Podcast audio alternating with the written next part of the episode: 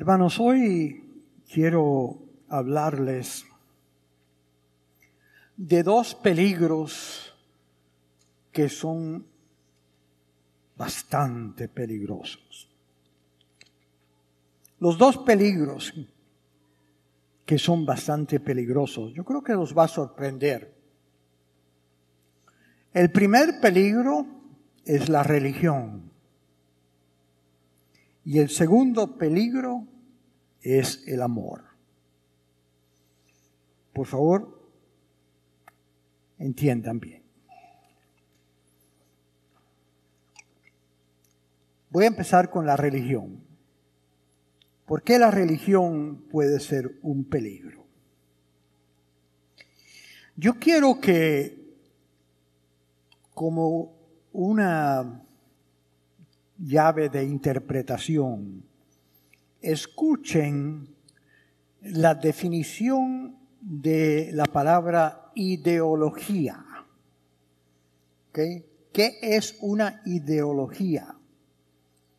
Porque yo voy a estar explicando cómo la religión se puede deteriorar y convertirse en una ideología religiosa. Y como el amor también se puede deteriorar y convertirse en una ideología romántica. Pero vamos a comenzar con la religión y con qué quiere decir una ideología.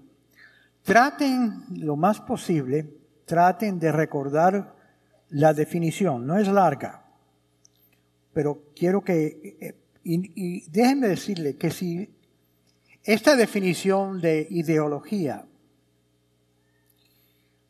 ha sido una de las, una de los entendimientos más importantes que yo tengo, porque lo uso todo el tiempo y me ayuda a entender muchas cosas todo el tiempo. Porque nosotros hoy en día vivimos en el medio de muchas diferentes ideologías. Y es importante que usted, cuando entienda la definición de ideología, entonces vas a poder diagnosticar ideologías cuando las veas y separarlas de la verdad. Aquí está la, definición. Ideología. Un entendimiento parcial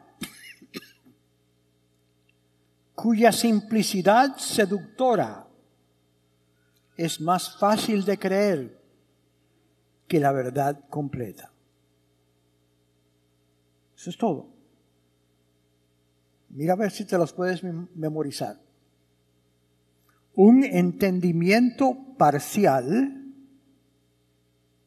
cuya simplicidad seductora es más fácil de creer que la verdad completa.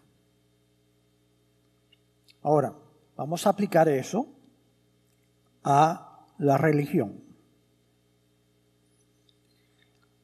Primero, no se deben de sorprender que la religión muy fácilmente se puede convertir en ideología.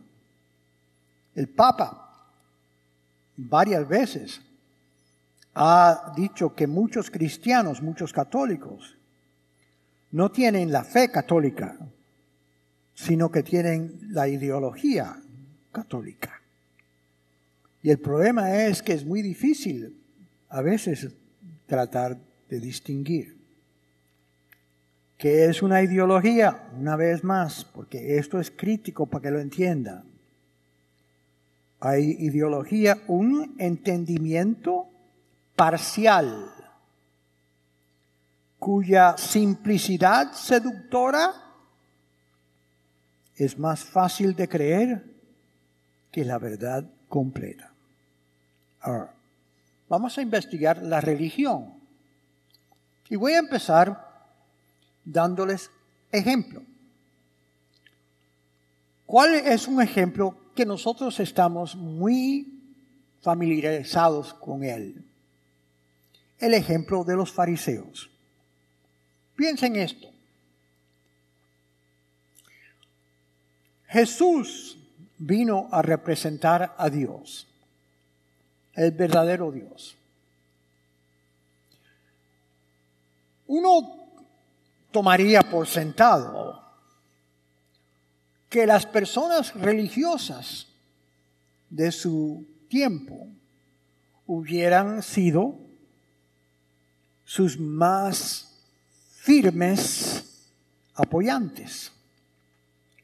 Los fariseos eran la gente más religiosa de todos los judíos. Ellos se esmeraban en cumplir todos los mandamientos de Dios. Pero el problema es que en el afán de tener de querer seguir a Dios interpretaron la religión de una manera, manera torcida, una manera mala. Acuérdense, por ejemplo, déjenme darles ejemplo. Los fariseos querían obedecer los diez mandamientos. Entonces, para los judíos, el sábado era un día de descanso. Mucha gente me pregunta, Padre, ¿y por qué para nosotros no? Porque el domingo, porque nosotros no somos judíos. Nosotros somos cristianos. Y Cristo santificó el domingo de la resurrección que supersede, ¿se puede decir así? Se supersede. Hay veces que tengo palabras que no sé si existen, pero bueno, las tiro para allá afuera a ver si existen. Que supersede la autoridad del Antiguo Testamento. El domingo es el día de la resurrección y el primer día de la semana, de la nueva creación. Pero eso es otro punto. Entonces los judíos querían obedecer el sábado, no querían trabajar. Pero entonces empezaron a preguntarse, bueno, ¿qué quiere decir trabajar? ¿Cómo sabemos si estamos obedeciendo a Dios? Entonces empezaron a tratar de definir lo que es trabajo. Claro que ir a trabajar en tu trabajo no se debería hacer. Y entonces dijeron, ah, eso se da por sentado. Claro. Pero entonces dudas le empezaron a entrar. Cocinar. Cocinar es trabajo, ¿no?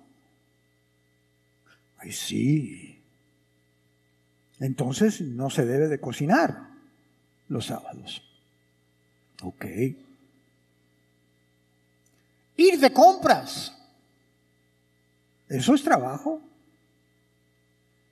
Ah, no, entonces no puedes ir de compras el sábado. Lavar los platos.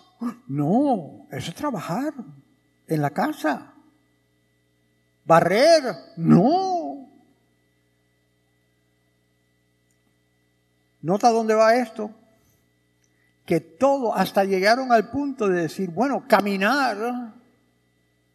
Bueno, estás haciendo que tu cuerpo trabaje. Ay, eso no debe de ser. Pues entonces limitaron cuántos pasos podías dar. Entonces, de ahí vienen todas muchas leyes, muchas leyes de los judíos. Hoy en día no es tan malo, pero de los fariseos así era.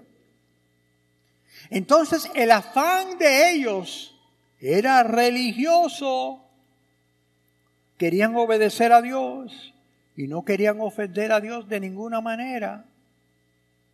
Pero llegaron a interpretar el sábado de una manera de que Jesucristo los acusa. ¿Se acuerdan cuando Jesucristo le dice a, los, a, ellos, a, a los fariseos, ustedes viajan millas y millas para poder ayudar a una persona a convertirse a ser judío. Pero cuando terminan con esa persona, esa persona está más lista para el infierno que ustedes.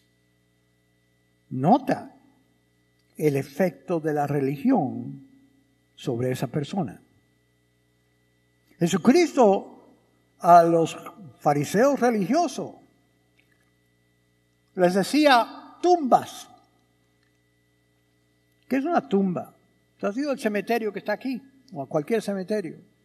Qué bonitos son los cementerios. Siempre todo está, el zacate está bien cortadito, los monumentos, las estatuas. Sí, pero todo es superficial, ¿no? Si tú pasas para abajo y entras dentro en la profundidad, ¿qué te vas a encontrar? Cuerpos podridos. Y así le decía Jesucristo a los fariseos. Nota, ¿quién eran los mayores enemigos de Jesucristo? No los romanos, la gente religiosa de su, de su tiempo. ¿Por qué? Porque en vez de interpretar la religión judía como una expresión de su relación de amor con Yahvé, con Dios.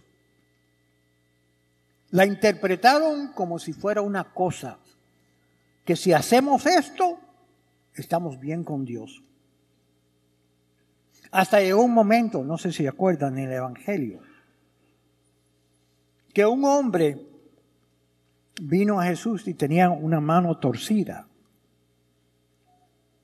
Y los fariseos estaban mirando a Jesús. Y vieron que Jesús lo quería sanar. Y antes de que Jesús lo sanara, vienen a Jesús y le gritan. Y le dicen, no, no debes sanar a esa persona. ¿Por qué? porque sanar es trabajar. Hay otros seis días, tienen otros seis días para poder sanar. No sanes en el sábado.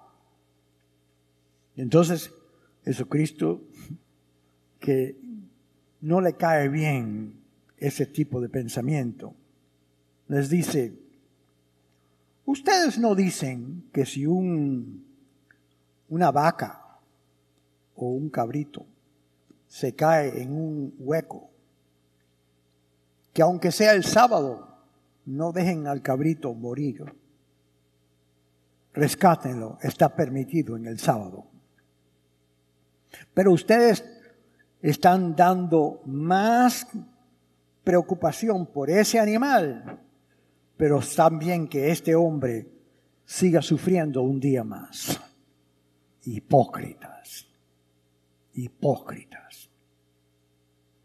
Entonces Jesús le dice al hombre, dame tu mano. Y el hombre le da la mano. Y Jesús lo sana ahí enfrente de todos. Ni trata de ocultarlo. Los fariseos se volvieron locos. ¿Por qué tú crees que lo querían matar?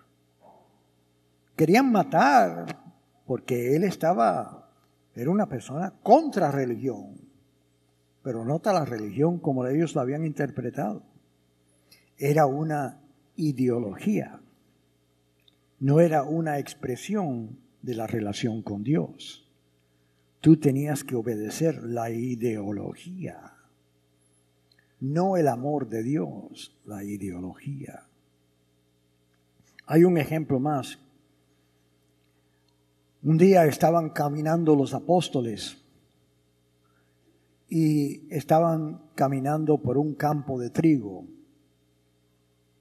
Y los apóstoles estaban recaudando trigo, agarrándolo para comer después. Y los fariseos lo vieron y les, dijeron a los apóstoles y a Jesucristo, ¿por qué tus apóstoles hacen lo que no está permitido en el sábado? no está permitido agarrar trigo, recoger trigo.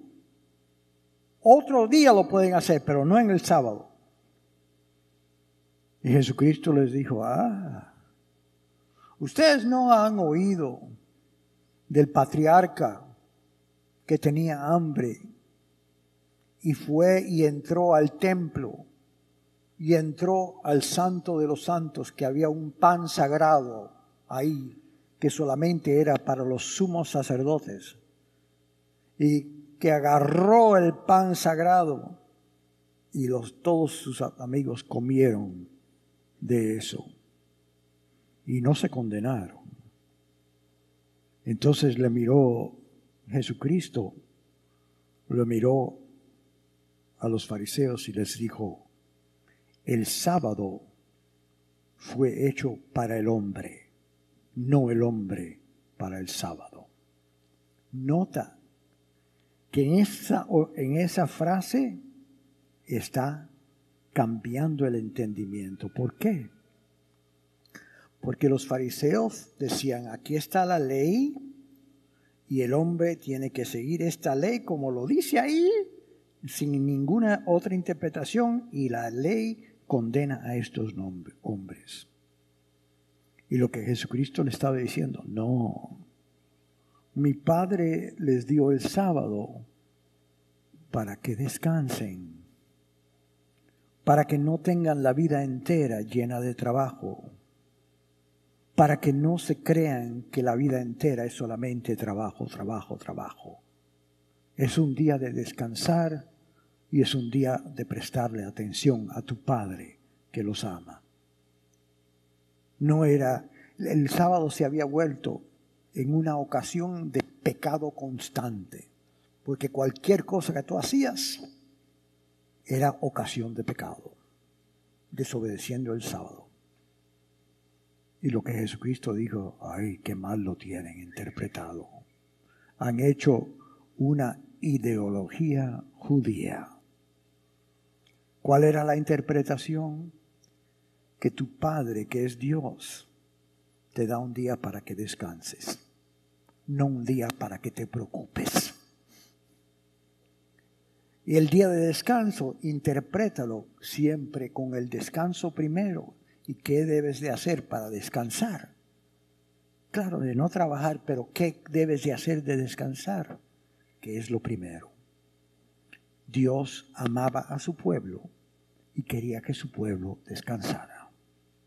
No que se hubiera preocupado con los bultos de todos los mandamientos.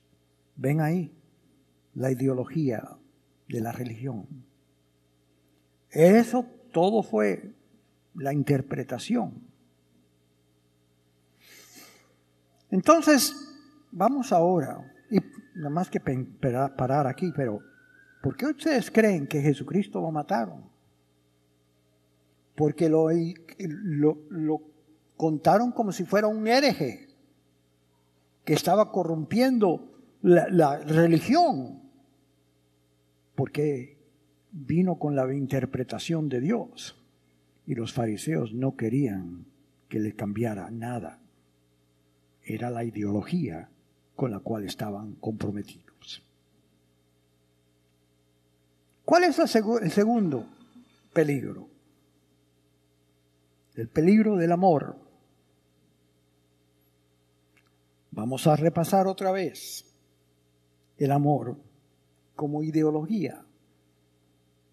Un entendimiento del amor parcial cuya simplicidad seductoria es más fácil de creer que la verdad del amor completo. ¿Qué quiere decir eso? Ay, mis hermanos, ¿cuánto nosotros hacemos esto? Lo veo todos los días. Ejemplos, por ejemplo. Ay, Padre, es que estamos tan enamorados, tan enamorados que nos vamos a acostar juntos. Esto no puede ser malo, Padre, porque estamos tan enamorados que queremos hacer el amor. Sí, Padre. ¿Por qué? Porque esa frase está basada en una ideología. Es la ideología sentimental. ¿Qué es eso? Que define el amor como el sentimiento que yo tengo por dentro. ¿Cómo este sentimiento puede ser malo si es un tan bonito que lo siento? Y él o ella lo siente también. ¿Cómo va a ser malo? Que está casado uno el otro, no importa, es el amor, el amor. ¿eh? Claro que todo lo que están haciendo es haciendo el sentimiento absoluto. ¿Por qué? Porque es una simplicidad seductora. Oye la palabra seducción. Claro que cuando tú quieres, te puedes dejar seducir por cualquier cosa. Pero el amor, como Cristo lo usaba, no es como nosotros lo usamos. Muchas veces cuando yo cuando yo hago bodas, yo siempre le digo a, las a la pareja, miren, ustedes hoy no están prometiendo estar enamorados. Déjenme aclarárselos. No están prometiendo ser enamorados. ¿Por qué? ¿Cómo, Padre, no vamos? ¿Cómo no vamos a estar enamorados? No. Pregúntale a cualquier persona que ha estado cansado más de 5, 10 años, 15 años. Sí se aman, pero ya no están súper enamorados. Pero ellos piensan, ¿por qué? Porque el enamoramiento tiene que ver con tus sentimientos, con tus deseos. ¿Quién de ustedes puede decir y prometer que te vas a sentir de una manera u otra mañana por la mañana? ¿Quién se puede despertar por la mañana y decir, hoy me voy a sentir de esta manera? Y ¡puf! te sientes de esa manera. Y si el amor es un sentimiento o un deseo que yo tengo, ¿cómo tú vas a prometer que vas a tener ese deseo o ese sentimiento el próximo día? No mal, ni, ni, ni, es decir 20 años o 10 años o 5 o 1. Por eso mucha gente vive celosos. ¿Por qué? Porque, ay, puede que se enamore de otro o de otra. Y claro, si tú tienes el entendimiento del amor así, eso es un peligro. Porque un día te está diciendo alguien, ay, mi amor, cuánto te amo. Mm, mm, mm, sí, mi amor. Y el otro día, ay, ya no estoy enamorado de ti. Ya. El amor vino y se fue. Es como las olas del mar. Viene y se va. ¿Eh? Entonces, si tú no puedes prometer, ¿cómo te vas a sentir? ¿De qué manera tú te vas a parar aquí enfrente de Dios y de la gente que viene a tu boda y decir, oh, yo me voy a sentir de esta manera por el resto de mi vida? No, no chives, en Cuba dicen eso, no chives. No es como los mexicanos dicen de vez en cuando. Dicen otra palabra. Pero bueno, el amor que Cristo, la manera que Cristo lo dijo, no es el sentimiento. ¿Qué es el amor del punto de vista de Cristo? El amor de Cristo, y noten que Él nos dijo, nada más que nos dio un mandamiento nuevo, uno solo. Ámense unos con otros como les da la gana. No, eso no es así. Ámense unos con otros como yo los he amado a ustedes. Ese es el amor verdadero. Hay ideologías del amor. ¿Qué es la ideología? Un entendimiento parcial cuya simplicidad seductora es más fácil de creer que en la verdad completa. Ay, estoy enamorado. Nada puede ser malo porque esto me siento que lo que siento por dentro es tan bonito que nada puede ser malo. Yo cuando enseño yo cuando enseño, yo enseño a los teenagers, eh, los juniors y los seniors en high school. Y si alguno de ustedes es junior y senior, vengan en mi clase todos los domingos, empieza el domingo que viene a las 11 de la mañana. Regístrense porque yo soy el profesor. Pero cuando yo hablo con ellos, una de las cosas que yo les meto por dentro es la definición del amor. Es la decisión de unirte con Dios para ocuparte por otro, siéntate como te sientas. El amor es la decisión de unirte con Dios para ocuparte por otro o por ti mismo, siéntate como te sientas. Cuando yo les enseño, ese es el amor de Cristo que Él nos enseñó. Tú tienes que querer lo que Dios quiere para otra persona, no lo que tú quieres. Lo que tú quieres no es el amor. Puede coincidir, pero lo que Dios quiere, Él sabe la verdadera, el verdadero bien de la otra persona. Entonces lo que yo les digo a los jóvenes, y estos jóvenes tienen 17 años, 16, 17 años, y todavía se apenan mucho porque yo les digo, mira, algún día tú vas a estar sentado en un automóvil, en el asiento de atrás, con un hombre o con una mujer. Y se van a estar abrazando y besuqueando. Mm, mm, mm. Y en ese momento, en ese momento que estés, estás bastante caliente, en ese momento puede que te diga, ay, vamos a consumar, a, terminar. Dame tu cuerpo. Si de veras me amas, dame tu cuerpo. Compróbame tu amor conmigo. En ese momento, hablo generalmente con las chicas, pero con los chicos también les digo otra cosa. Le digo, en el momento que el hombre es este, ay, que yo te quiero, déjame, déjame. Yo quiero que mi cara entre en tu mente y que en que me, te imagines yo diciendo, ¿qué es el amor? El amor es la decisión de unirte con Dios en querer lo que Dios quiere. Siéntate como te sientas. Y entonces quiero que te preguntes a ti mismo, este, a ti misma, ¿este chico quiere lo que Dios quiere para mí? O solamente quiere lo que Él quiere. Se me quiere meter en los pantalones.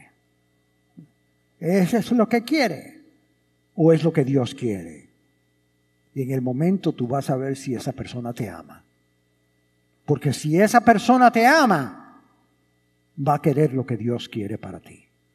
Nunca nadie te va a decir que desobedezcas a Dios para enseñar el amor. Eso es basura. Eso es la ideología del amor. Y si caes en eso, muchas consecuencias malas salen. Pero ¿cuántos de nosotros hacemos esto? Ay, Padre, es que estamos enamorados. ¿Y qué? ¿A quién tú obedeces? ¿A tu deseo? ¿A tu pareja o a Dios? ¿Tú sabes, ustedes saben de dónde viene la palabra obedecer. Esto a mí me fascina. La palabra obedecer viene de dos palabras que en español se deben, se deben eh, reconocer inmediatamente. Obedecer. Obe en latín es oír. De ahí viene la palabra oye Obe es oye. Y de ser es de donde nosotros sacamos la palabra decir. Obedecer quiere decir escucha lo que te digo. ¿A quién tú escuchas? ¿A quién tú escuchas? ¿Tú escuchas a tus deseos o tú escuchas a Dios? Y tú escuchas a quien de veras te ama, que es Él, o tú escuchas al chico o la chica. Y a los chicos yo les digo, ¿qué tú le estás haciendo a esta mujer? ¿Qué tú le estás haciendo? Tú la amas cuando la estás ayudando o tratando de que desobedezca a Dios y tú también desobedeciendo a Dios. ¿Tú te amas a ti mismo? No. No. Entonces noten, hermanos, como la ideología del amor puede sustituir por el amor verdadero. El amor verdadero es la decisión de unirte con Dios para ocuparte por otro o tú mismo. Siéntate como te sientes. Tus sentimientos no te pueden gobernar. ¿Cuántas veces yo me he sentido de una manera? Me he sentido de una manera y yo pienso, ay, así es la verdad, así me siento, sí, yo sí, sí me siento así. Y después de 15 o 20 minutos, o de una hora o dos horas, o al próximo día, ya me siento diferente. Ahora no es, antes pensaba que era la más parte profunda mía y ahora no lo es. ¿Por qué? Porque los sentimientos son solo un reflejo del pensamiento del momento. Eso es todo, que gobierna la química dentro de ti. ¿Qué es el centro tuyo? El centro tuyo no es los sentimientos. El, el centro tuyo es tus decisiones.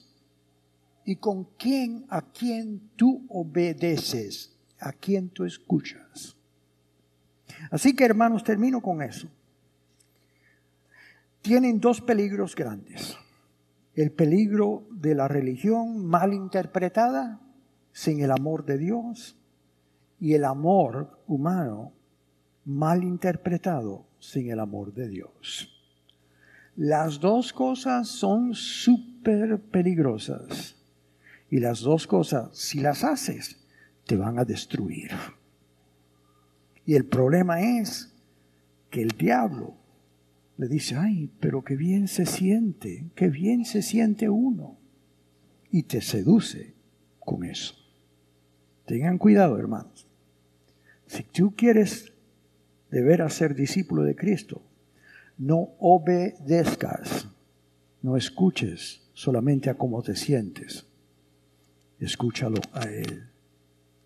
Porque Él es que, el que te enseña el amor verdadero y la religión verdadera que es para salvarte. Que Dios los bendiga.